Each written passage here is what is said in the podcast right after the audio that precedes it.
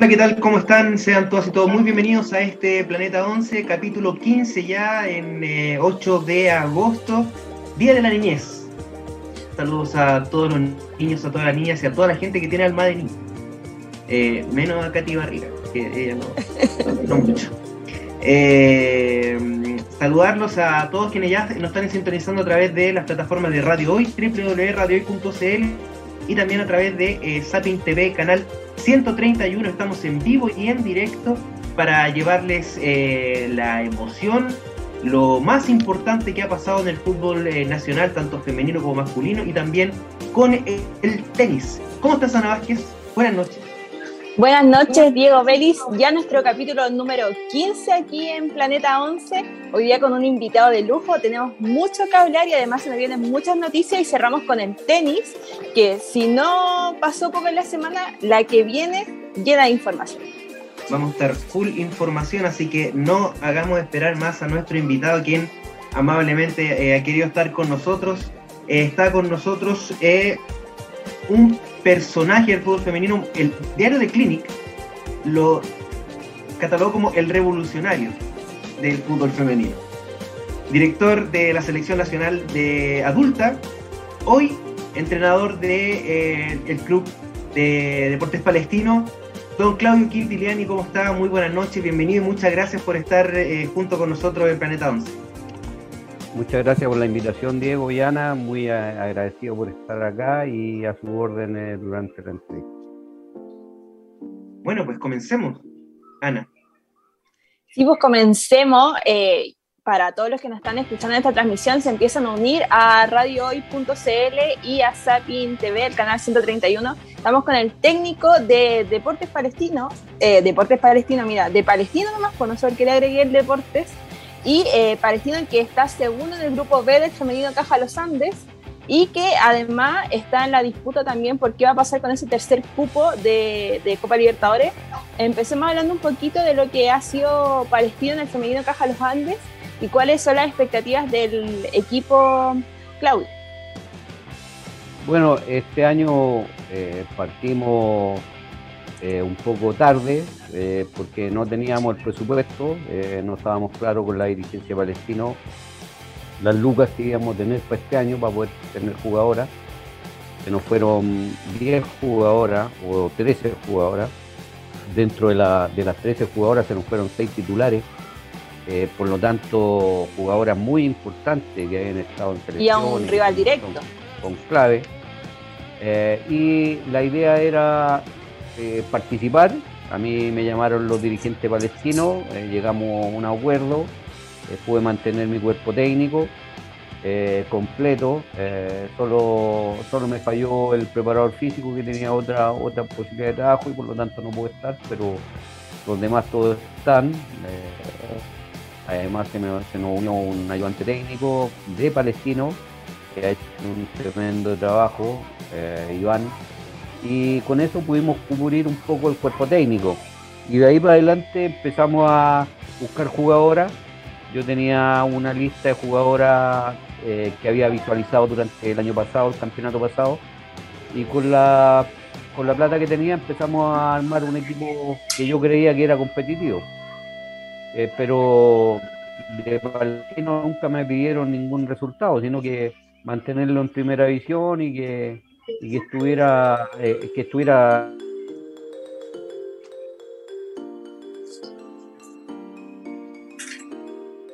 Parece que se nos fue la, la señal ahí con. Sí, se nos fue Claudio. Ahí está. Ahí, ahí, volvió.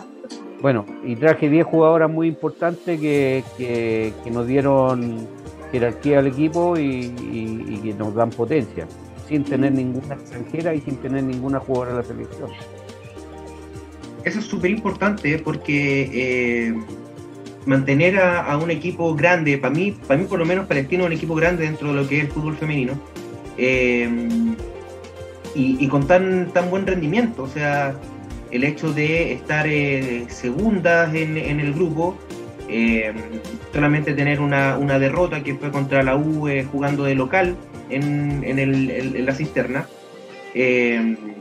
pero sobre el resto han sido tremendamente superiores. Entonces, finalmente, eh, claro, usted menciona que hay una, una visualización, un trabajo de scouting que se hace por su parte, entiendo, eh, el año pasado para reclutar jugadoras y, claramente le, sirvió, pero entiendo también que pudo haber pesado la partida de María José Urrutia, por ejemplo, que es una de las goleadoras del campeonato nacional. En este minuto eh, debe ser la delantera más importante que tiene la liga y la competencia chilena, eh, junto a, la, a, ¿cómo se llama? las dos extranjeras que tiene una Universidad de Chile y otra Santiago Moni, que son delanteras muy potentes, eh, seleccionadas de sus países. Villamizar, pero ahora ella se fue a México. Que se va a México. Ya jugó y de hecho debutó en Cholos. Y mira, y la otra niña de la Universidad de Chile, la Oviedo, que es una puntera derecha espectacular, que tiene dos salidas muy buenas y es muy difícil marcarla. Por lo tanto, son tres jugadoras que marcan la diferencia en Chile en la parte delantera y yo tengo dos que son muy buenas, que es la Verónica Riquelme y Huenteo, que son máquinas las dos. Podría agregar también a Katia Ponce, que es una muy, muy, muy buena, muy buena jugadora. Sí, Katia Ponce también, pero ella viene un poquito más atrás. Eh, traje también a Candichenque, que es una jugadora que, viene de, Puerto Montt, eh, que todavía no estaba al nivel de la competencia con los equipos grandes, pero este último tiempo ya se me ha nivelado y, y te aseguro que el próximo partido contra Católica va a andar muy bien. Eso, eso es súper importante porque, porque viene, viene un, rival que es eh, un rival directo, eh, poco menos, para lo que es la lucha de, eh, entrar en, en postemporada. Sabemos que si bien Palestino está ocho puntos sobre la línea de los que clasifican a, a la postemporada, la Católica tiene está dos puntos abajo. Entonces es un partido vital para saber también más adelante contra quién se pueden enfrentar en, el, en, los cuartos de final, que es, obviamente son hay quien hacer el emparejamiento con las del grupo A. Sí, es muy importante lo que tú dices porque la idea es que no nos topemos, si salgo cuarto eh, eh, o, tercero, no nos topemos ni con Colo Colo eh, ni con Santiago Moni, que son los equipos que están por el otro lado eh, que tomemos un, tercero, un Fernández Vial o un eh, la Universidad de Concepción, que son los dos equipos que están peleando. Entonces ahí hay que acomodar un poco, eh, hay que tratar de no perder contra la Universidad Católica para que no se nos meta, pero también eh, hay que entender que la Universidad Católica también le falta jugar con la Universidad de Chile. Claro, tiene un partido también y el partido que, bueno, no nos sorprende que todavía no tenga programación por parte de la NFP, todavía tampoco tenemos la confirmación de cuándo se reanuda este Femenino Caja Los Andes. Y hablando un poquito, nos comentabas que eh, Palestino, sin grandes expectativas, mantener la, la, división, no descender, pero Palestino, a mi gusto, y lo estuvimos conversando, protagonizó el mejor partido del campeonato, que fue el empate 2 a 2 con la Universidad de Chile en el CDA que logra que estas jugadoras salgan con una actitud eh, y hablando también de que Palestino no puede tenerla a todas contratadas, no, no, no tiene esa profesionalización también que se le, que se le exige a, a los equipos, pero le arman un partido súper competitivo y un partido que puso contra las cuerdas al que era en ese momento el líder indiscutido del, del campeonato. Bueno, eh, nosotros palestinos teníamos un sobre universidades en el campeonato anterior, solo en 2016 no había ganado.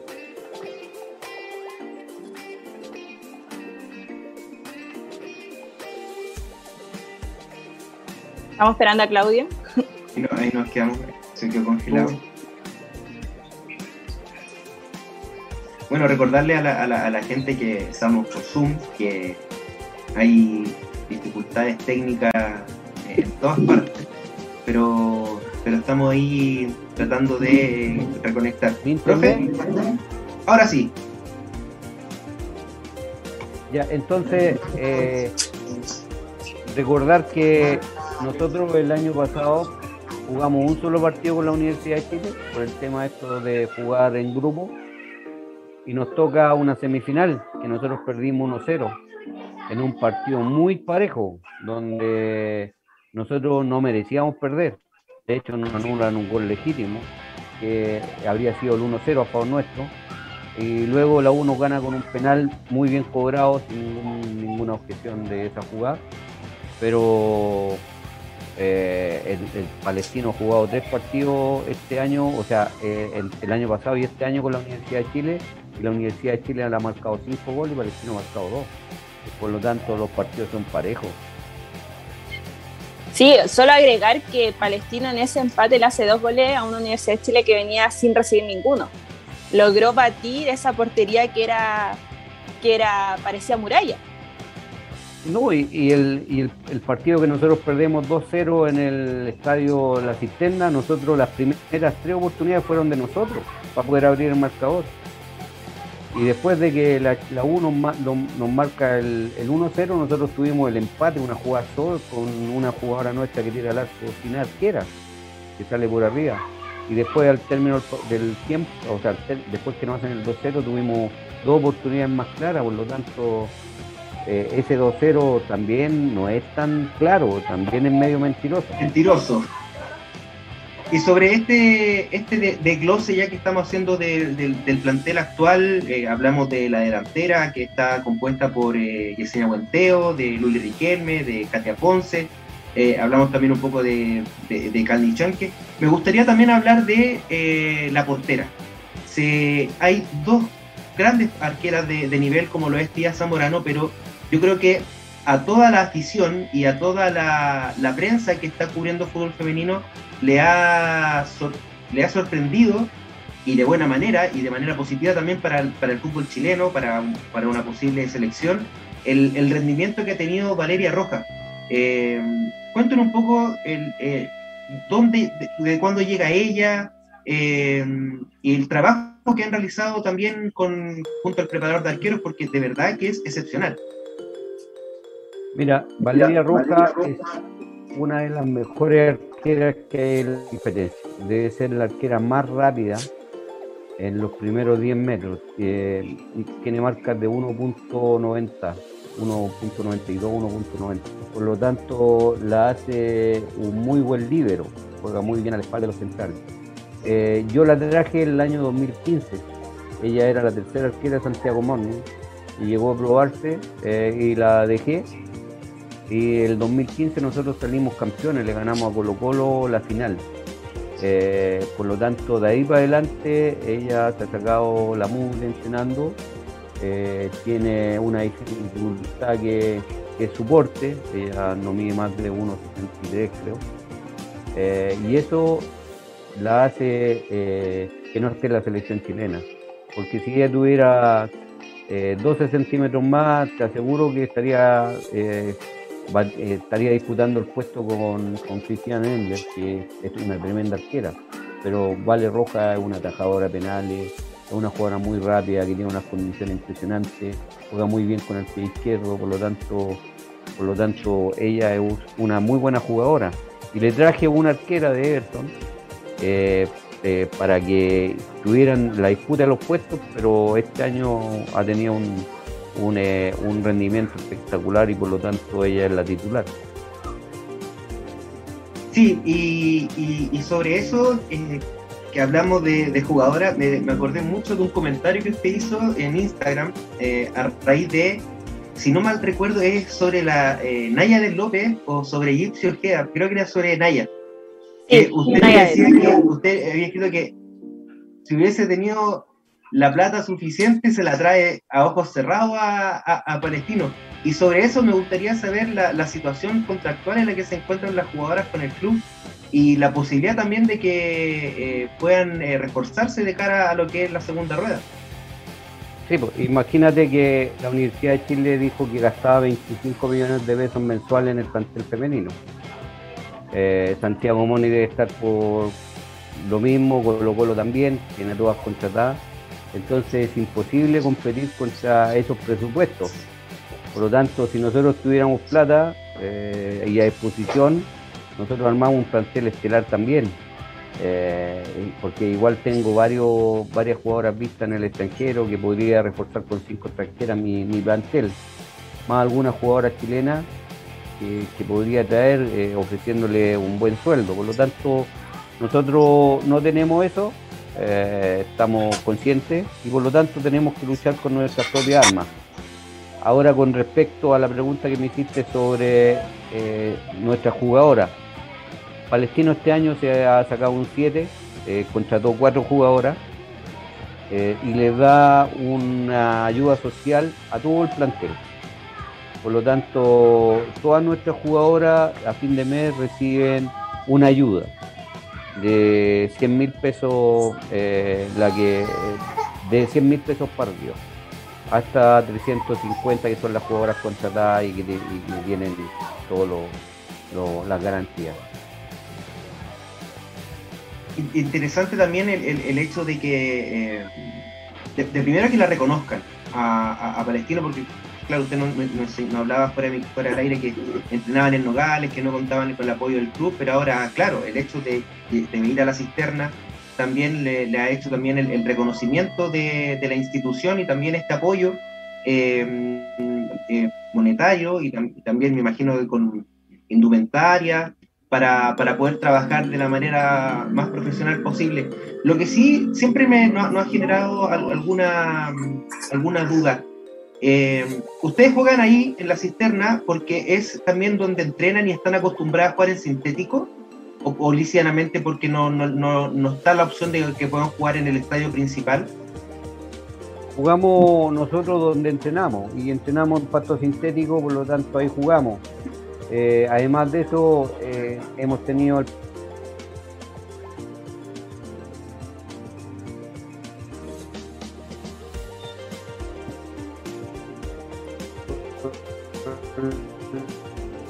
Ahí está volviendo a Claudia.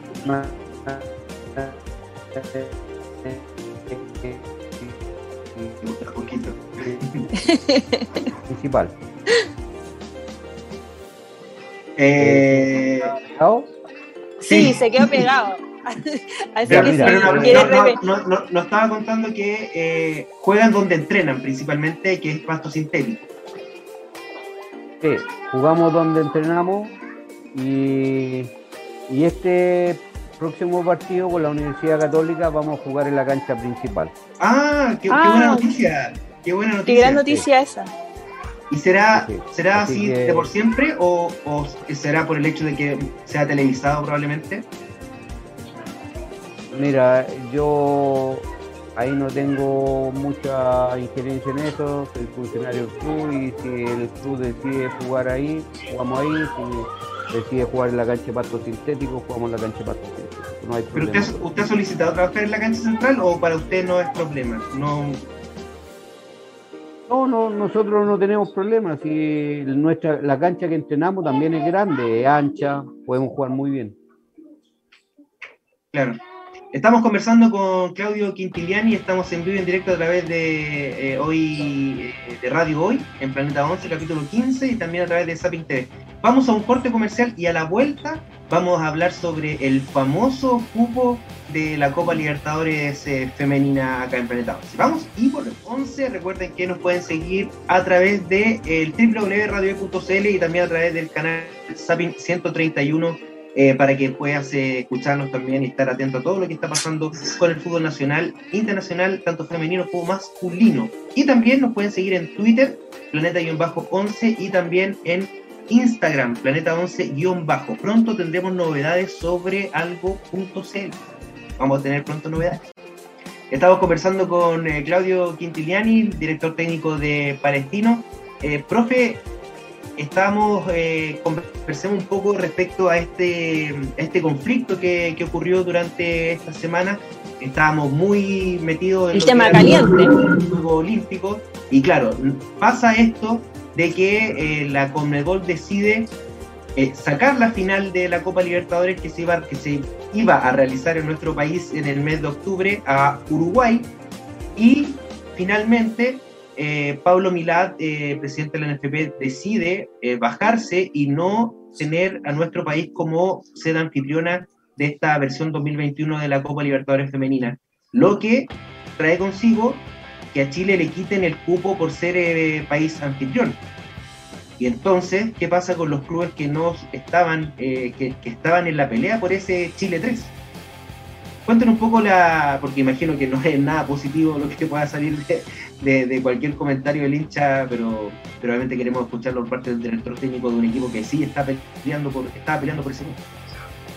Mira, mirado desde distintos puntos de vista, eh, puedo decir que todos tienen razón. El presidente de la NFP tiene razón al enojarse y decir que es muy injusto que no se haga la final acá porque eh, Chile es el país organizador y por lo tanto quiere disfrutar de una final.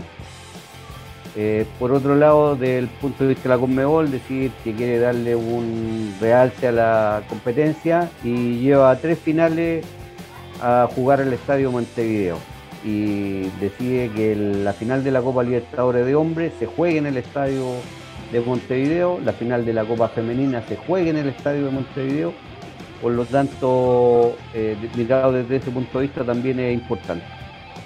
Ahora, eh, cuando yo soy presidente de, algo y no le pregunto a los equipos antes de ir con el con, con, con la, el choro a la Conmeol y digo, si no se hace la final, llévense la, Conmeol, llévense la Copa Libertadores, no quiero hacerla porque, porque me quitaron la final. Eh, y no ve que hay dos equipos que invirtieron mucha plata, sobre todo Colo Colo, que ha invertido una cantidad impresionante de lucas, para poder armar un plantel estelar, trajo jugadoras de afuera, eh, ahora que se abrieron los cupos trajo, trajo dos jugadoras más importantes y, le pegan el portazo en la cara porque la Conmeol dice, no, ya sabe que está lisiando mucho, ya no hay Copa Libertadores en Chile, me la llevo para otro lado. Y automáticamente se pierde el tercer cupo. Y el tercer cupo que era una disputa entre Palestino y Colo Colo, donde yo creo que no hay ninguno de los dos equipos fijos para ganar la, para ganar, para haber ganado ese partido. Los dos equipos son buenos equipos, son buenos planteles, los dos bien dirigidos, por lo tanto había que disputarlo en cancha. Eh, y la U, que nuevamente y magníficamente, eh, por, por arte de magia, saca un cupo. Claro, están las bases, lógicamente que están las bases. Pero esas bases eran porque Chile organizaba la Copa Libertadores en Chile y se iba a ver tres cupos. Por lo tanto, ¿para qué le íbamos a dar medio cupo a la Chile para disputar el segundo cupo si hay a haber tres? Por lo tanto, queda clasificado. Mirado desde ese punto de vista, eh, estaba bien porque era el vicecampeón de la temporada pasada y por lo tanto tenía el segundo cupo y el tercer cupo había que disputarlo. Pero al irse la Copa Libertadores a otro país, ya no es la misma situación, pues ya la U tiene medio cupo para pelearlo con, con el con, o Palestino o Colo Colo, que lo más justo sería jugar un partido entre Palestino y Colo Colo y de ahí jugar un partido con la U, que es lo, que correspondería, porque la U tiene medio cupo asegurado. ¿Cachai? Claro, las bases dicen que tiene el cupo. Claro, si se jugaba en Chile tiene el cupo, pero como se juega afuera tiene medio cupo. Por lo tanto, ahí tiene que disputar un partido Colo Colo y, la U, o sea, perdón, Colo Colo y Palestino, que llegaron a semifinal del año pasado, donde nosotros perdimos por un gol y Colo Colo perdió por tres. Pero estamos en la misma situación, los dos llegamos a semifinal. Por lo tanto, tenemos que jugar un partido Colo Colo con Palestino y el ganador juega con la U. Así debería ser lo justo, si, si se juega en otro país. Profe, eh, Usted menciona, a ver, yo creo que era algo que todos sabíamos, que el presidente de la NFP, Pablo Milad, eh, a través de, la, de las plataformas de la NFP, lanza este comunicado avisando que Chile renuncia a esta organización de la Copa Libertadores Femenina y no se comunicaron con los equipos, no le avisaron antes de este comunicado. Eh, todos sabemos que eso es una tremenda falta de respeto. ¿Hubo comunicación después? ¿O todavía nadie de la NFP se comunica con ustedes? Mira, nosotros no tenemos ninguna comunicación oficial hasta el respecto. Y Palestino desde muchos años mantiene eh, que mientras no es oficial la comunicación, ellos no actúan. ¿Cachai? Eh, pero tampoco van a hacer lobby a la NFP. Lo que hace la U, lo que hace Colo Colo, que van a hacer lobby a la NFP, saben todas las noticias antes nosotros siempre somos los que nos, enteramos después, cuando ya, cuando, cuando ya el pastel está hecho. Entonces, eh, ahí es donde nosotros a lo mejor estamos fallando. Pero por el lado de Palestino, que ellos no hacen lobby eh, y que esperan comunicaciones oficiales, tienen toda la razón. Bueno, y lo último, perdona, perdona, Diego, lo último sobre ese tema. Y a, Palestino institución no le han dicho nada, tampoco le han dicho qué va a pasar con ese segundo cupo, no han llamado a una reunión eh, para informar, qué va a decir tampoco la Conmebol, no se sabe nada, porque a ver, yo ya encontraba terrible que, una, que se organizara esta copa acá y que meses antes eh, recién se estuviera buscando una sede, cuando sabemos desde hace mucho tiempo que se va a jugar acá. Y ahora también se está tomando esta decisión y tenemos que saber los cupos antes que los equipos tengan que viajar. Eso es lo que, eso es lo que debería hacer. Eh, lo que pasa es que desde, desde la NFP creo que hay un problema de comunicación en los campeonatos, en la toma de decisiones, en estar conversando con, con, lo, con, lo, con la gente que está participando en fútbol femenino. Que hay, yo creo que hay muy poca comunicación y ahí es donde hay un error. Y, y sobre, sobre eso, porque claramente usted está apelando que acá hay un, hay un tema de, injusticia deportiva, por decirlo así, respecto a ese cupo que usted menciona de la Universidad de Chile, ¿pretenden ir a pelearlo a la NFP en algún momento cuando se oficialice una sede para la, para la Copa Libertadores? Porque si bien por parte de la NFP nace eh, este, este comunicado diciendo que Chile no va a albergar la, esta edición de la Copa Libertadores, en Conmebol tampoco no han dicho nada. De hecho, esa, esa, esa declaración que hizo la NFP después la borraron. Entonces, eh, todavía todo es muy incierto y estamos ya a casi menos de dos meses para, el, para su, su inicio y no sabemos todavía qué va a pasar con eso. Entonces, eh, pretenden ir a pelear ese, ese, ese cupo a la NFP y tal vez modificar o hacer un anexo a las bases del campeonato? Bueno, eh, a mí me gustaría pelear en todos lados, pero yo soy el entrenador del equipo eh, y por lo tanto me tengo que me tengo que eh, adaptar a lo que dicen los dirigentes y los dirigentes son los que tendrían que tomar las decisiones. Si Palestino tiene interés en ir a la Copa Libertadores, seguramente la va a pelear. Si Palestino no tiene interés, no la va a pelear. Profe, ¿los dirigentes no le han dicho nada respecto a este tema? ¿No, no le han preguntado, no le han consultado, incluso comentar esta situación? Bueno, eh, nosotros eh, estamos bajo el alero del fútbol joven. Eh, y ahí está un hombre que nos ha hecho mucho bien al fútbol femenino, que es Alberto Augarae, que se le ha jugado 100% por, por el equipo femenino. Eh, donde nos tiene de todo lo que nosotros necesitamos. Eh, pero no hemos tenido una reunión con, los dirigentes. De hecho, tengo el informe del, del eh, primer semestre y del, del, equipo, donde todavía no me he podido reunir con los dirigentes para entregar el informe de lo que hemos hecho en este primer semestre, que sería sería ideal entregarlo con, con estadística y con, con la jugadora, con, los puntos que llevamos, con los goles que hicimos. Tenemos un informe bien completo donde está, eh, está todo, todo eso eh, hecho para que los dirigentes también se sientan orgullosos de lo que estamos haciendo nosotros, nuestras jugadoras, eh, y nos sigan respaldando como, como lo están haciendo hasta ahora. Absolutamente, eh, creo que Palestino ha dado un salto de calidad tremendo eh, este, esta temporada, eh, peleando de, codo a codo con, los clubes que han invertido mayores recursos en, lo que se respecta al fútbol femenino. Podríamos decir que Palestino va a, paso lento, pero también con unos resultados bastante agigantados en relación también al, desarrollo que han, que han ejercido el, usted, su cuerpo técnico y también las jugadoras. Yo la verdad que no comparto eso, porque nosotros el 2014 cuando yo llegué éramos malestinos, eh, nos ganaban, le ganaban a todos a Palestino por golear y el 2015 nos metimos a semifinal y ganamos la final el clausura. Y de ahí para adelante hemos estado en todas las semifinales y estamos en, en cuatro o cinco finales donde hemos ganado una y perdido tres o cuatro, cuatro creo. Por lo tanto, nuestro equipo, con los pocos recursos que ha tenido, siempre la ha peleado. Siempre. Entonces, eh, no es que nosotros hayamos hecho un salto de calidad, simplemente Palestino decidió creer en nosotros, invirtió y se puso con Lucas para que nosotros hiciéramos la pega más tranquilo, con contrato para el cuerpo técnico, con, algunos contratos para las jugadoras, con, con eh, ayuda económica para las jugadoras, pero nosotros hemos hecho el mismo trabajo, el mismo trabajo. No es que con más plata vamos a mejorar el trabajo, no, el mismo.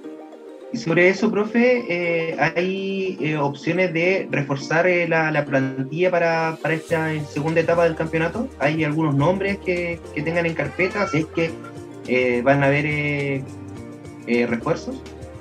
No, lamentablemente yo tengo el presupuesto copado, por lo tanto tampoco me puedo poner eh, muy exigente porque para decirlo es un tremendo esfuerzo. Lo que sí voy a intentar eh, traer una arquera, que necesitamos tener otra arquera de calidad por si se nos llega a lesionar alguna de las arqueras y, y ya tener tres arqueras que estén compitiendo por el puesto. ¿Ya tiene el nombre en carpeta, profe? Eh, sí, pero. No le estoy pidiendo que las diga porque se las pueden quitar, pues, pero no, no, no, qué, tiene. No, no, eh, no, si tengo una, una arquera eh, que hace dos años jugó por Santiago Moni y estuvo reforzando Antofagasta. Y, y, tengo tres o cuatro nombres de jugadoras que son de calidad, pero lamentablemente no, no, no las puedo traer.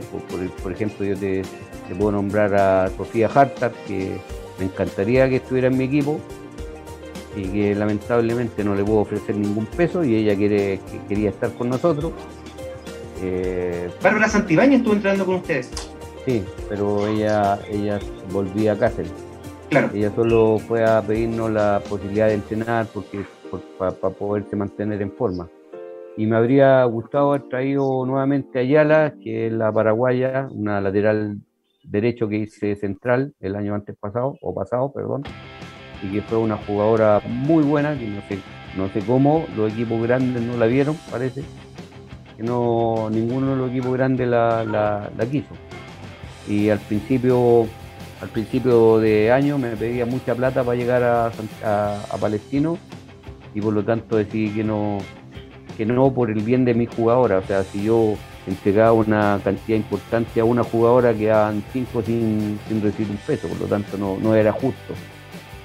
Como un efecto Messi. Claro, haciendo lo que no hizo el Barcelona. claro. Eh, profe, eh, para cerrar un, poco, que quisiera consultarle sobre el qué le pareció a usted los Juegos Olímpicos, el rendimiento de la selección nacional en estos Juegos Olímpicos y el futuro también, si es que hay un recambio y si encuentra nombres importantes para, para lo que se viene, que son los Juegos de Sur, que mm, también viene, el eh, viene la, que es la. Copa América para, para el cupo al, Mundial y por qué no también volver a repetir la, hazaña y estar en, los Juegos Olímpicos de París 2024. Yo soy un hincha de Letelier. Creo que ha hecho un tremendo trabajo eh, con su cuerpo técnico, que le han peleado en todos lados, que han, marcado una, diferencia. Pero siento que en estos Juegos Olímpicos él eh, se enojó con algunas jugadoras y, ahí, ahí se nubló. Creo que la, manejar mujeres es complicado. Yo dirijo hombres y mujeres y el hombre es como navegar en el mar y las mujeres como navegar en el océano, eh, donde se va a aprender un conflicto por cualquier problema y hay que estar tratando de apagar incendios. Y creo que el hombre ahí falló un poco en, eh, con algunas jugadoras que le renunciaron, que, están quemadas, y eso hizo despotenciar a nuestro equipo, porque el equipo chileno era muy bueno. Varias jugadoras eh, no estuvieron en los Juegos Olímpicos que merecían estar, no estuvieron por problemas que tuvo con, el entrenador eh, y decidieron no, no seguir participando. Si él o alguien de, de ahí hubiese sido más inteligente, había tratado de eh, las partes y tratar de, que estuvieran. Porque nosotros fuimos a, fuimos a los Juegos Olímpicos y en el primer partido eh, no había ninguna especialista de lateral izquierdo ni, de lateral derecho. Eran jugadoras eh, inventamos. Por ejemplo, salió eh, esta chica eh, que juega de central por izquierda, salió de lateral izquierdo y tiró a Pardo de central. Camila Sáez. Claro, Camila Sáez la tiró de y jugó con López de lateral derecho, una volante una, una volante con tensión de lateral derecho, Camila Sáez una central de lateral izquierdo, una delantera que juega en Santiago Común y la pone de central, o sea, cambió las piezas y se emboló, según mi opinión. y después, eh, y salió a jugar un 4-3-3 contra, contra un equipo que está sexto del mundo. Y en el segundo partido entendió un poco el mensaje y cambió a, a 3-5-2 con, eh, con la, volvió a tener las dos, las dos centrales más un stopper y por lo tanto jugaron con, con dos stoppers y un central en la zona de máxima seguridad o en la zona de finalización del equipo contrario, con dos laterales volantes, pero ahí nuevamente comete un error grave que juega con, con tres jugadoras eh, en la zona de creación, o sea, en la zona de contención y creación y ninguna contención. Por lo tanto, ¿quién quitaba la pelota? Si íbamos a jugar contra Canadá, que la fue el campeón, eh, y le estamos jugando casi de igual a igual. A eh, Meti, ponga los dos, y quién, pero ¿quién quita la pelota? Entonces, eh, esa pregunta me encantaría hacerte a Letelier, porque decir, oye, Letelier, yo lo tengo por, por, un capo, y un capo en la zona de contención me tiene que poner contención, porque si no pone contención está regalando el medio y por lo tanto a la, a la defensa le, vienen constantemente con ataque, despejo y vuelve de nuevo la pelota y nadie contiene en el medio campo y se generan nuevos ataques, nuevo ataque, nuevo ataque. Y en el último partido nuevamente repite, repite un 3-5-2 y después cambia 4-3-3 en el entretiempo, eh, por lo que Chile igual peleó los partidos.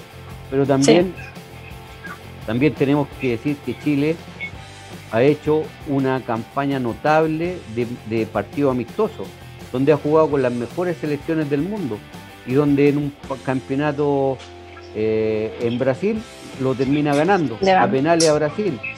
Eh, por lo tanto, ya Chile, que lleva años jugando, que si tú haces un análisis de todas las jugadoras, ten, eh, la seguridad que han, han, trabajado con varios entrenadores durante muchos años para estar en el nivel que están. Por lo tanto, Chile tiene una buena selección. El problema es que antes de, la, antes de los Juegos Olímpicos se enojó con, con alguna jugadora y no llevó lo mejor.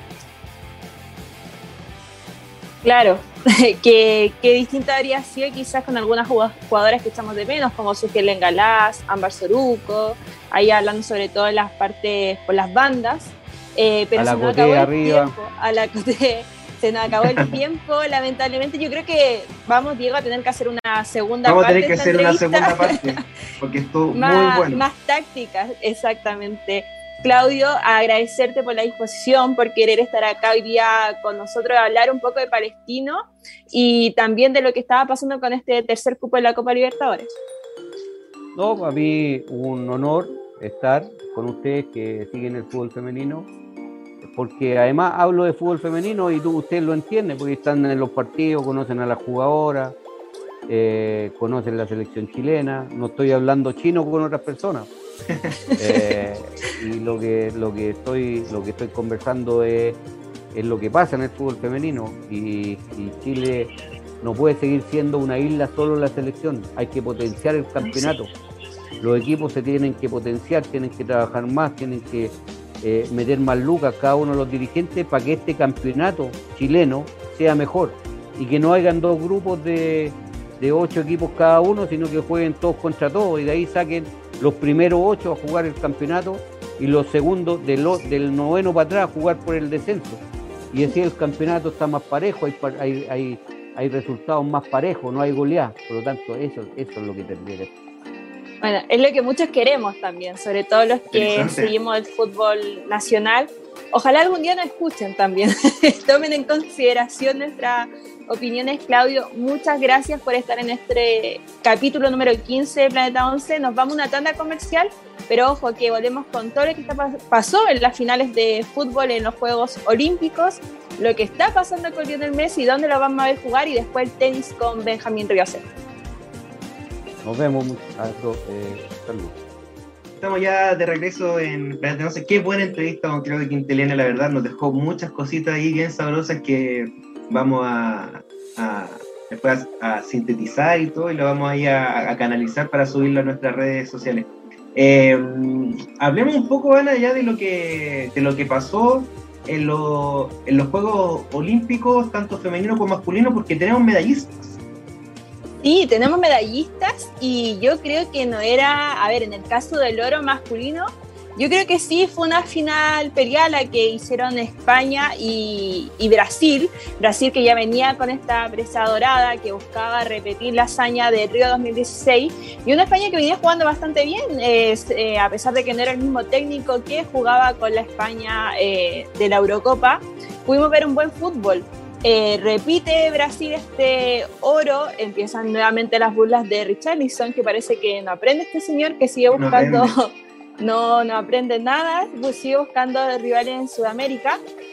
Así que estuvo muy entretenida la final del fútbol masculino, pero si nos vamos al caso del lado del fútbol femenino, no estoy diciendo que no haya estado entretenido, porque encuentro que fue un torneo muy bueno el que nos dieron estas 12 selecciones. Creo que por la parte de las preseas hubo bastante sorpresa no, a ver, Canadá es un equipazo, pero yo creo que no estaba en los pronósticos que fuera la medalla de oro en esta edición. Estoy completamente de acuerdo y de hecho, eh, conforme iban pasando la ronda, eh, acá nos, seguíamos preguntando por qué esa pelota de, la Coto no, porque de Chile le jugó igual igual y además Chile no mereció perder con Canadá. Y Canadá empató más partidos de los que ganó. Y ojo que, a ver, si queremos hablar un, poco como de Chile recordándolo, y no solo para estar triste, Chile logra su primer gol en los Juegos Olímpicos y se lo marca Canadá, que a la postre resulta ser el campeón olímpico de esta edición, lo hizo ver mal a Canadá. también recordemos... Sí, y recordemos que cuando Karen Araya hace ese gol, eh, la DT de Canadá hace cambios rápidos, porque sabía que se venía a Chile, porque Chile había tomado el control de ese partido.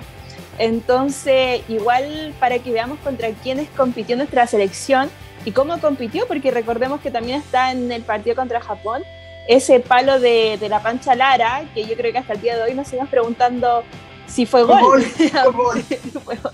Entonces también eh, fue un campeonato muy entretenido y para Chile fue bastante ingrato. Y yo creo que si hubiesen sido eh, más equipos cuando hay eh, más los que pueden pasar a la siguiente fase, Chile habría estado ahí. Lamentable queda, queda afuera, pero también para destacar contra qué selecciones compitió. Absolutamente, y estoy completamente de, acuerdo con lo que tú señalas. Para, nadie para nadie era era sorpresa el, rival y las categorías con las cuales se estaban enfrentando. De hecho, Chile de las 12 selecciones, según el ranking FIFA, era la undécima. Y así terminó. Claro, y ojo, a ver, eh, la final... Sí, la final que la disputó Canadá y Suecia. Suecia también fue rival de Chile hace muy poco, fue rival en Francia 2019 y también fue un partido que para mí es un antes y un después con ese parón que hubo por la tormenta eléctrica. Entonces, para que se note también cómo compite Chile en, en torneos internacionales. Lamentablemente, a ver, no en estos dos torneos, los últimos mundiales, Juegos Olímpicos, no se avanza de ronda, pero quizás también se nos olvida un poco como eh, de dónde viene la selección. Lo comentaba Claudio, la selección es un oasis en lo, lo que es el fútbol chileno, porque no refleja lo que tampoco pasa en nuestro torneo nacional. De hecho, hay que ser eh, súper eh, honestos porque, claro, Chile marcó un gol pero le hicieron, hicieron cinco y dentro de los, las cuatro selecciones que no clasificaron fue la que menos goles le hicieron. Porque a Nueva Zelanda le hicieron 10, a China 17, a Zambia 15 goles. Entonces, claro, también hay que, hay que destacar eh, el trabajo que hizo Cristian Eller y la saga defensiva. Puede haber tenido participación o no en ciertas jugadas, pero no quita el hecho de que eh, es una. Gritaron más. del mundo, eh, absolutamente evitaron mucho más de los que se convirtieron. Y eso también nos da la esperanza. Hablemos un poquito de, esta final que jugaron Canadá y Suecia, una final bastante disputada y ojo que Suecia tuvo muchas oportunidades dentro de los 120 minutos de marcar, eh, empezó ganando, lo empata Canadá a través de un penal y tuvo muchas oportunidades luego de ese empate para lograr el triunfo antes de irse a los penales, sobre todo tiros de distancia, considerando que Canadá se estaba cerrando muy bien. Suecia no lo logró y llega a la tanda de penales y tuvo dos penales a favor Suecia para eh, llevarse esa presa dorada. No lo consiguieron, incluso falló su capitana uno de los penales. Lo, se lo lleva a Canadá y bueno, yo creo que también es para, para reconocer esta gran campaña del equipo canadiense que en las semifinales le gana a las campeonas mundiales vigentes, le gana a Estados Unidos y a Estados Unidos le ganaban hace más de 20 años. Claro, eh, también no hay que menospreciar el trabajo que hizo Canadá. Si bien fueron todos en penales o en, claro, a, a, Brasil, no, perdón. No, a Brasil le ganaron, pero con penal. Claro, así han ido a tanta penales. Lo que voy es que la ruta igual fue súper compleja porque te tocaba Brasil y si ya pasaste Brasil, te toca Estados Unidos, que no le ganáis hace 20 años, y aún así le derrotáis en los 90 minutos, porque fue 1-0. Y después. Y ojo, que viene del cuadro, de la parte del cuadro más compleja, porque si enfrentaba, si tú decías Brasil, Canadá y después Estados Unidos, Países Bajos, yo creo que si ordenabais como en orden así de preferencia, como por lo que se venía dando, Canadá era la última opción. Claro. Entonces, eh, se paró de igual igual, Estoy, estoy mirando las la estadísticas, 24 tiros de, Suecia contra 14 de, Canadá en lo que fueron estos 120 minutos. Eh, y también con la posición del balón absolutamente para, las ocas, pero como tú lo señalas, en la tanda de penales tuvieron dos posibilidades para, tuvieron dos match points. Tuvieron dos match points. Eh, no sé cómo, eh, gold medal point. y, claro y no pudieron porque también hay que destacar el trabajo de Stephanie Lavey, que sí fue una de las figuras de la final eh, olímpica femenina. Sí, mira, eh, a pesar de que Suecia perdió el primer penal, eh, luego los dos que seguían los lo pateó bien. Entonces venía perdiendo esos penales Canadá. Y es más, yo creo que en un momento, cuando se ve que fallan grandes jugadoras como Lorenz, uno dice ya, aquí, aquí se acabó, pero también hubo muy buena mentalidad por parte del equipo canadiense de hasta el último. Sigamos pateando, en algún momento ya se van a equivocar, en algún momento la B va a ser nuestra heroína y nosotros tenemos que seguir tratando de convertir, eh, convertir los goles que podamos. Mucha concentración en, las jugadoras de, Canadá a la hora de, definir también lo que hizo la B. Merecida medalla de oro, merecida medalla de oro creo yo, pero por lo que hizo en el tramo final eh, batiendo a todas las favoritas, porque a lo que fue Brasil, Estados Unidos y finalmente a Suecia. Medalla de oro, medalla de plata para las suecas y medalla de bronce para Estados Unidos que le ganó por cuatro goles a tres a las Matildas de Australia. Un partidazo con Megan Rapino como figuraza, anotando un gol olímpico y uno de volea ahí en el, en el área. Y en el fútbol masculino, medalla de oro para Brasil, segundo, bicampeones olímpicos, eh, medalla de plata para España y el bronce para México. México siempre aparece ahí en los, olímpicos, pero en los mundiales adultos como que guatea un poco, pero bueno. Se ese, ese fue el... ¿Diego? El, derrotero que le dice, el olímpico.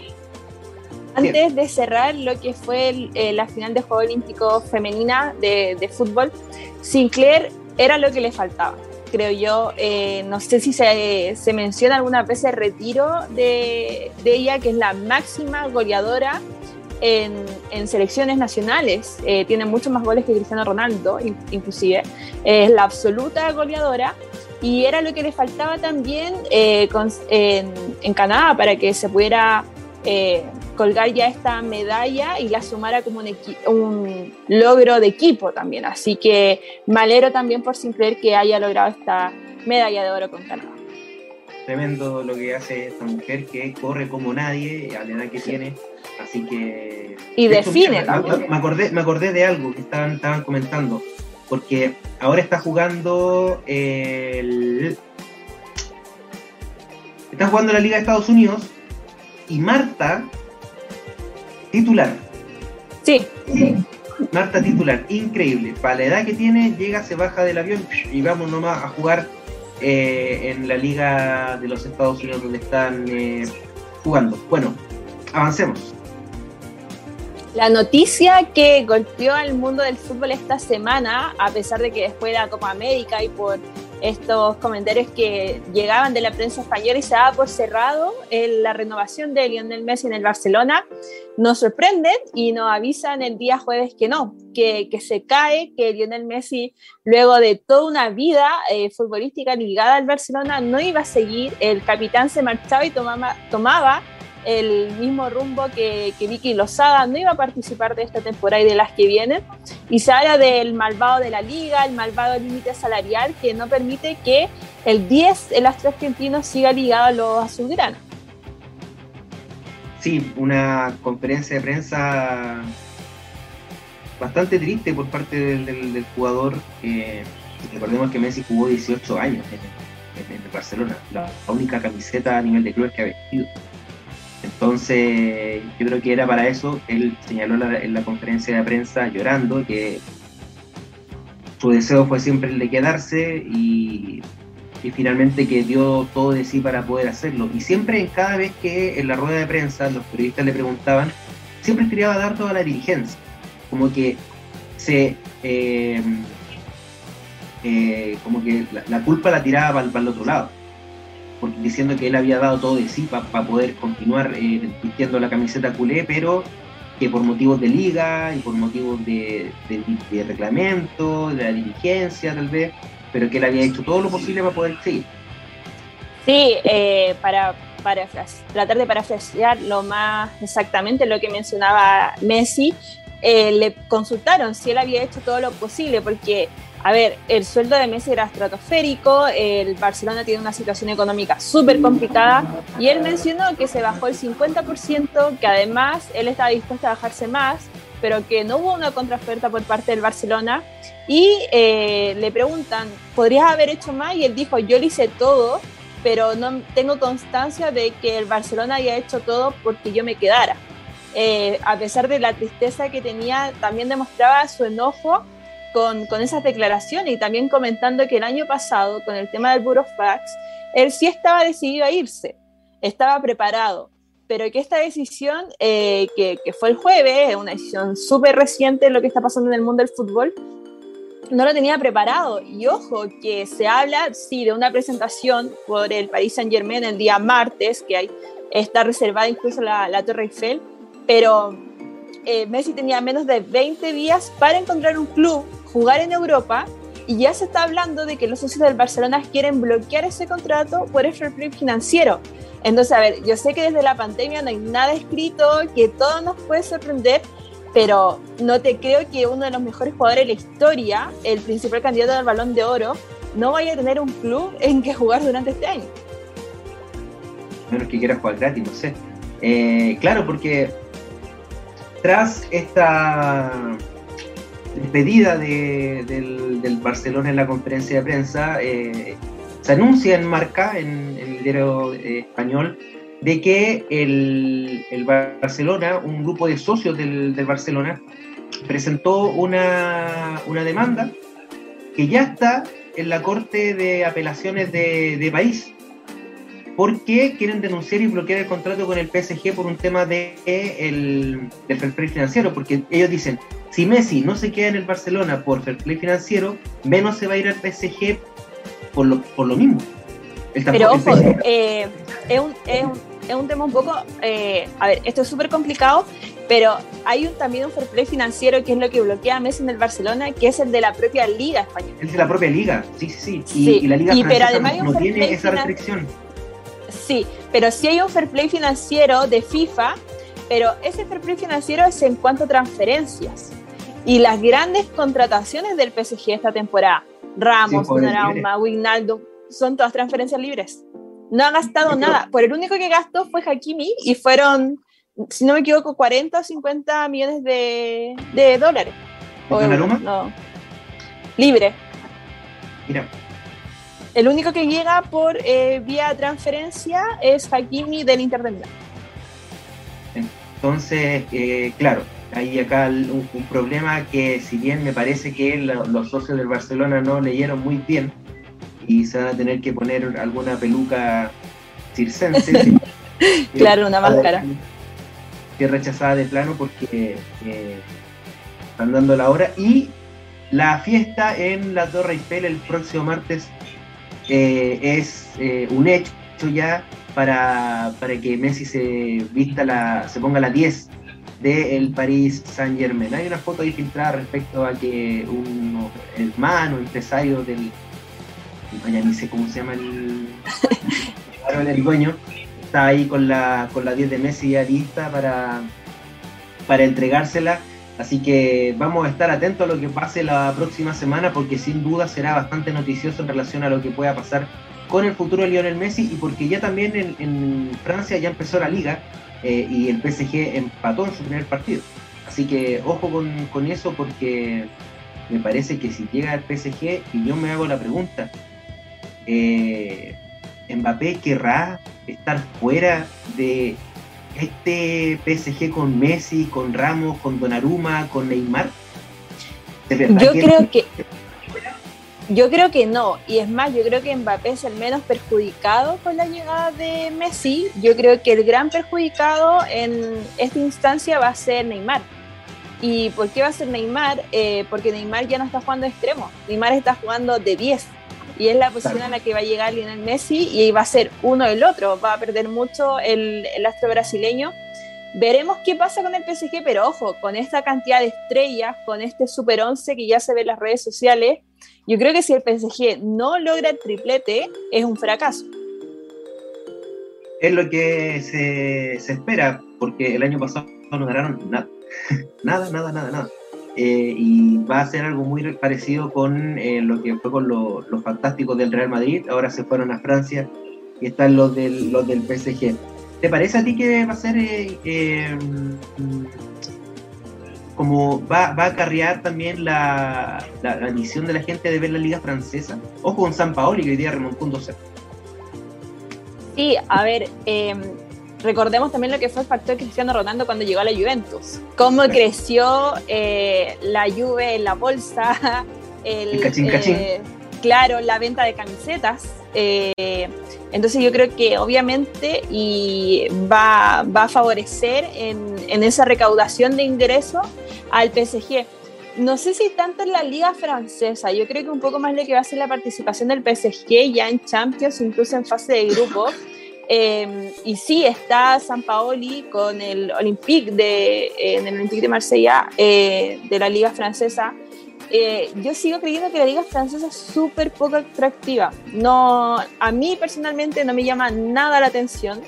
Prefiero ver eh, de Europa la Premier League. bueno, sabemos lo que significa la Premier League. Incluso la liga italiana, antes que llegara a la liga francesa, no, no me llama para nada la atención y a pesar de que pues, se puedan juntar todas estas estrellas en el equipo del PSG. Sí. Pero eso lo vamos a ver con, con el paso del, del tiempo. Em, ya hablamos de los Juegos Olímpicos, ya hablamos de eh, Lionel Messi y su futuro. Es hora de darle la bienvenida al más seco del té. A don Benjamín Río Seco. Oye, estamos mejorando la, la, la, cortina. ¿eh? ¿Cómo te Muchas gracias, Diego. Muchas gracias. ¿Qué tal? Muy buenas noches. Buenas noches, Benja. Buenas noches, Diego. Buenas noches, Ana. Buenas noches a todos los quienes están escuchando y viendo a través de las distintas plataformas.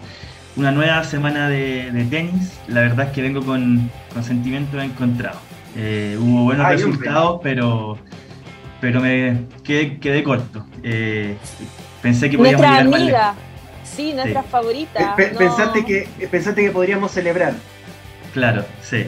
Pero ojo, que como siempre traigo un dato que también nos permitió celebrar. Ya lo vamos a comentar. Bueno, entonces comencemos, Muy bien. Pues, comencemos con, con nuestras amigas personales. Exactamente, comenzamos entonces con Bárbara Gatica, eh, que esta semana jugó el W25 en Bydgoszcz, en Polonia, y que yo les comentaba que esta gira ha sido muy larga de Bárbara en Europa, y pensando en la dosificación, no jugó singles esta semana, se dedicó exclusivamente al dobles, y la próxima semana, de hecho ya mañana compite en singles nuevamente, ya estaremos revisando su calendario. Eh, compitió junto a Rebeca Pereira, la, su partner brasilera, y perdieron en semifinales. Eh, casi obtuvieron su cuarta final consecutiva. Perdieron en semifinales ante la japonesa Hiroko Kubata y la colombiana Juliana Lizarazo. Em, hay que destacar, sí, que eh, quedan en su mejor ranking histórico ambas nuevamente, siguen avanzando alrededor del 238 del WTA en dobles, eh, lo cual es un gran eh, registro para, para, ellas. Además que de los últimos cinco torneos que han jugado dobles, ellas, en dos alcanzaron semifinales y, en tres la final. O sea, siempre estamos hablando de distancias finales, lo cual es, es muy bueno para, para ellas. Interesante lo que Benja, y fue. Eh, Bárbara, perdón, Ana, porque eh, creo que ha sido la tenista dentro de los, de los, de los y las chilenas, chilenos que ha tenido más finales este año. Ha sido muy, muy, muy bueno el rendimiento de, de, Bárbara en, estas giras que está realizando. Sí, y lo, lo mejor es que en, en, ambas categorías, por decirlo así, tanto en singles como en dobles, han dado muy, muy bien. Así que eh, esperemos que pueda seguir consolidándose y, avanzando. Y bueno, como les comentaba, ojo que ya está terminando esta gira tan extensa que partió ya en junio y eh, según entiendo eh, va a competir esta semana, o sea, la que empieza mañana y la próxima y ya ahí terminaría su gira europea. Benja, y se sabe si... ¿Cómo, perdón? No, no, dale. Perdona, es que quería saber si Bárbara va a seguir eh, compitiendo las dos semanas que quedan solo en single o también va a ser eh, dobles con Rebeca. No, no, la intención, al menos del torneo que empieza mañana, es que van, van juntas. Esa es la información que, tengo al menos, sí, en España. Sí, así que al, menos Bárbara competiría en single y, en dobles. Pero bueno, avanzando con nuestros tenistas esta semana, eh, compitió Alejandro Tavilo y Bastián Maya. Ya lo comentamos el día jueves en nuestro late de, Planeta 11.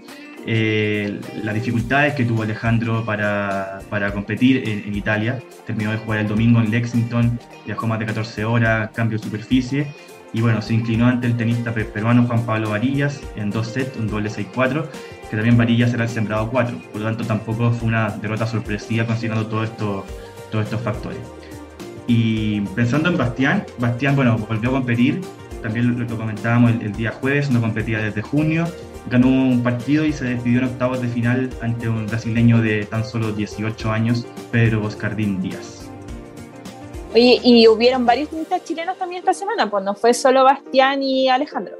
Así es, para, para, cerrar, y aquí ya cerramos un poco lo que decía este gusto a poco, fue que Tomás Barrios, si bien tuvo una gran semana en Cordenons, en Italia, perdió en cuartos de final eh, en un apretado partido de cuartos de final con Marc Andrea Husler de, Suiza, quien tiene mejor ranking que Tomás, alrededor de 20 puestos eh, más adelante está el, suizo, pero aún así Tomás consiguió su mejor ranking histórico, 193 ATP, y la verdad es que estuvo, estuvo muy cerca. El segundo set ganó el tiebreak 7-0, lo que yo pensé que de ahí en más nos íbamos hacia arriba, pero se, se, nos escapó la, la chance, pero de todas maneras muy, muy buena semana.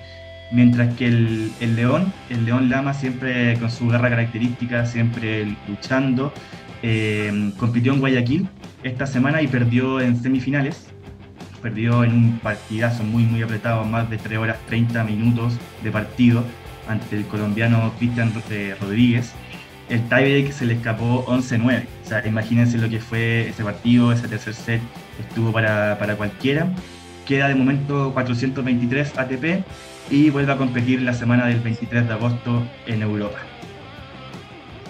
Perfecto, perfecto entonces lo de lo de Lama, que era 439 y también avanzaron todos. Avanzar, Avanzó Matica Pereira, avanzó Tavilo, avanzó Tomás Barrios y también avanzó Gonzalo Lama. de hecho, creo que Tomás Barrios está, está ahí pillando a, a, Tavilo por, por ser el, el 2 de Chile. Sí, están alrededor como de más o menos 20, 25 puntos puestos de, diferencia. Sí, lo, lo, cual en, puntos, si bien son 20 lugares, en puntos no deja de ser menos la, cantidad. Pero, pero sí, está bastante entretenido esa, esa lucha y sobre todo viniendo Nico y Harry un poco desde más atrás, pero con ganas de, pillarlos pensando en lo que se viene en la Copa Davis. Así que va, va a estar bonita esa decisión del Nico Masur de quién es el segundo singlista. Qué viejo estamos al decir que el, Nico Masú es capitán de la Yo creo que lo mismo sintió, sintió mi papá cuando vio al pato cornejo, así probablemente. Tal cual. Oye, Benja, y esta semana me parece que van a jugar todas y todos. Sí, la verdad es que tenemos una super semana de tenis. Eh, mucha, mucha actividad del tenis nacional, así que empecemos a, desarrollarla rápidamente, partiendo por, por la Dani Seguel, que esperemos que esta semana se reencuentre con, con los triunfos, que retome esa confianza eh, y que vuelva a ese nivel tenístico que la llevó a estar dentro de las 200 mejores jugadoras del mundo. Eh, va a competir en España, en el mismo torneo que Bárbara Gatica, pero eh, Daniela ya está en el main draw, en el cuadro principal, mientras que Bárbara va a jugar las clasificaciones. Mañana debuta en la quali, Bárbara es sembrada 2 de la quali, por lo tanto es considerada una de las favoritas para instalarse en el cuadro principal, pero enfrenta a una joven local de tan solo 17 años, sin ranking, Claudia de las Heras, española. Pero Bárbara viene muy bien, con mucha confianza, así que eh, ojalá saque a flote esos ya siete años de diferencia que tienes con esta joven jugadora. Benja, no es de esas jóvenes que ha pasado las semanas anteriores, en el caso de, Nico, de, de, Garín, parece que también eran que eran súper promesas del tenis. Aquí tenemos esperanza por lo que ha hecho Bárbara y por... Eh, ¿Sí? Sí, por, lo que viene haciendo, sí, además, además que, bueno, bueno, uno nunca sabe en el tenis, digamos, pero tiene 17 años, aún no consigue algún punto ATP, ha perdido algunas clasificaciones esta, esta jugadora española, así que esperamos que el primer punto, bueno, o que el paso a su primer punto no sea venciendo a, a Bárbara. pero bueno, siguiendo con el tenis femenino, la que vuelve a competir es Alexa Guarachi, eh, nuestra tenista nacional doblista, eh, compite en el Master 1000 de Toronto, en Canadá, junto a su partner eh, estadounidense Krojek, esperan llegar en segunda ronda al ser sembradas número 4 del torneo, así que esperamos que tengan un, buen retorno a, las canchas. Eh, hace tiempo que no participaba eh, Alexa, Alexa Guarachi, recordemos que, yo, la, desde Wimbledon. Claro, la frustración que pudo haber tenido el hecho de, estar muy cerca y finalmente no ir A, los juegos, a los Juegos Olímpicos, porque muchos la veían como, como carta fija y ahora en, en, Montreal eh, esperemos que vuelva a retomar el, nivel porque es un catalogado, bueno, son 900, no, no, es, no es Master 1000, es un doble 900 que se le llama, 900, eh, perdón, entonces ya avanzó una ronda y, tienen el, son sembradas, así que también esperemos que estén en instancias eh, finales. De todas maneras, sí, ojalá sea, tengan un gran regreso a la, a la competición. Ahora pasándonos al tenis masculino, eh, Bastián Maya vuelve a competir en Europa, ahora en, Rumania. Eh, todavía no, no, tiene sorteo, no tiene rival, pero ya está instalado en el cuadro principal. El Nico Yarri vuelve a las canchas, eh, va a jugar en el Challenger 50 de Praga, en República Checa. Es el sembrado 5, por lo tanto dentro de igual es, favorito, pero debuta con Jonas Forejek de República Checa, de 20 años a quien ya enfrentó hace alrededor de tres semanas. Ganó el Nico, pero fue un partido muy, muy apretado en tres sets. Ojalá la suerte vuelva a quedar del lado del, chileno. Pero, Se repita el triunfo. Pero sí, pero la verdad es que es un cruce muy duro para hacer una primera ronda, sobre todo de un Challenger 50. Entonces, pero bueno, toda la fe en el, en el nivel del, del Nico. Eh, avanzando, ¿En Arcilla, cierto? Sí, en Arcilla, así es. Sí. Avanzando, Tomás Barrio y Alejandro Tavilo compiten en el mismo torneo, en el Challenger 80 de Merbach en Alemania. Y esta semana, sobre todo en el tenis masculino, yo la titularía como una semana de muy difíciles sorteos para los tenistas chilenos. Porque Tomás Barrios debuta ante el octavo sembrado, el jugador indio Sumit Nagal, el Nadal indio, como le dicen, por sus similitudes de apellido, que es 159 ATP. Debuta mañana, alrededor de las 7 de la mañana, así que ahí estaremos apoyando a, a Tomás. Por su parte, Tavilo debuta contra el sembrado 1 del torneo, Daniel Almayer, alemán, 120 ATP, que sus últimos dos torneos fueron ATP 250 y, el último, o sea, en, ellos, en esos dos, alcanzó las semifinales. Estamos hablando de un jugador que ya viene de nivel ATP totalmente, así que rival muy, muy duro para Alejandro. Pero esto no queda ahí, porque Tavilo y Barrios van a jugar juntos esta semana en el dobles. Y ¿Con quién les toca? Con los sembrados número uno, por supuesto. Van a jugar con Denis Molchanov y Alexander Nedov Yesov. Eh, se lo supo perfecto, yo lo estoy leyendo y no puedo. No, no, Sí, pero no, pero toda la fe en nuestros tenistas nacionales. Y ojo, que si están jugando juntos, ¿será por, será por el doble de Copa Davis? Sí, eso te iba a preguntar. Otra pregunta Como ya están pensando en, en, lo que viene. Puede ser. Sí, esa va a ser una muy buena discusión ahí, pensando en el equipo, en el equipo de Copa Davis. ¿Quién va a ser el segundo, el segundo singlista? ¿Quién va a ser el quinto integrante del equipo? ¿Quiénes van a ser los doblistas? La verdad va a estar muy entretenido y ojalá tengamos equipo completo. Y ya para ir cerrando esta semana, tenemos a Cristian Garín, eh, Master 1000 en Canadá, al ser el sembrado 13 del cuadro, espera rival en segunda ronda, que saldrá entre Alejandro Davidovich Foquina, español, 35 ATP, o John Isner, estadounidense, 30 ATP. Y además Cristian va a jugar dobles. Y la verdad es que lo destaco porque va a jugar dobles con su gran amigo Alexander Bublik de Kazajistán, que en redes sociales se ha, se ha hablado harto de esta relación de un bromance entre Alexander y, y Cristian por la buena onda que, que se tienen y por lo cómo se divierten en la cancha. Dicen que Bublik es, el único, es la única persona que le saca una sonrisa. Y lo hace reír. Claro, sí. Y bueno, enfrentan a los octavos sembrados, John Pierce, que obtuvo medalla olímpica, ojo, y Philip Polasek. Así que eso se viene para, para la semana. Y, Oye, entonces, perdona que te interrumpa, pero en el tenis masculino se alargan como estas semanas de mala suerte en el deporte chileno con estos sorteos tan difíciles. como que seguimos en, esta mala racha en el tenis masculino los sorteos estuvieron muy, muy complicados y, y especialmente Alejandro Tavilo, este, en especial Alejandro Tavilo este año ha tenido mala suerte en los, sorteos. Ha tocado muy, muy duro en, las primeras rondas. Así que, bueno, esperemos que algún, que algún chileno dé el batacazo y dé la sorpresa y tengan una muy buena semana. Así que con tanta actividad, algo, algo nos llevaremos. Claro, que no te vuelvas loco solo tú, pues, subiendo toda la información que te den alegría. Sí. Bueno, y como siempre traigo algunos, algunos datos que dejó esta semana. Eh, partiendo por, hoy, 8 de agosto. Está de cumpleaños, un día como hoy nació Su Majestad del Tenis, Roger Federer, cumple 40 años, increíble la verdad. Eh, estuve revisando jugadores sobre... ¿sí? estuve revisando jugadores sobre 40 años en el ATP y no son tantos. Los que hay de 43 años están sobre el 1000, 1500 ATP pero bueno, Roger sigue top 10. Está bien, gracias al ranking congelado, pero sigue top 10 a sus 40 años. Feliciano López está dentro de los 100 del mundo, el español, pero cumple 40 en septiembre. Ivo Karlovic, de 41 años, ya está fuera del, top 100, pero, pero muy emblemático jugador de 2 metros y tanto y una cantidad de dices impresionante. Pero así que hoy cumplió año Roger. Un pequeño.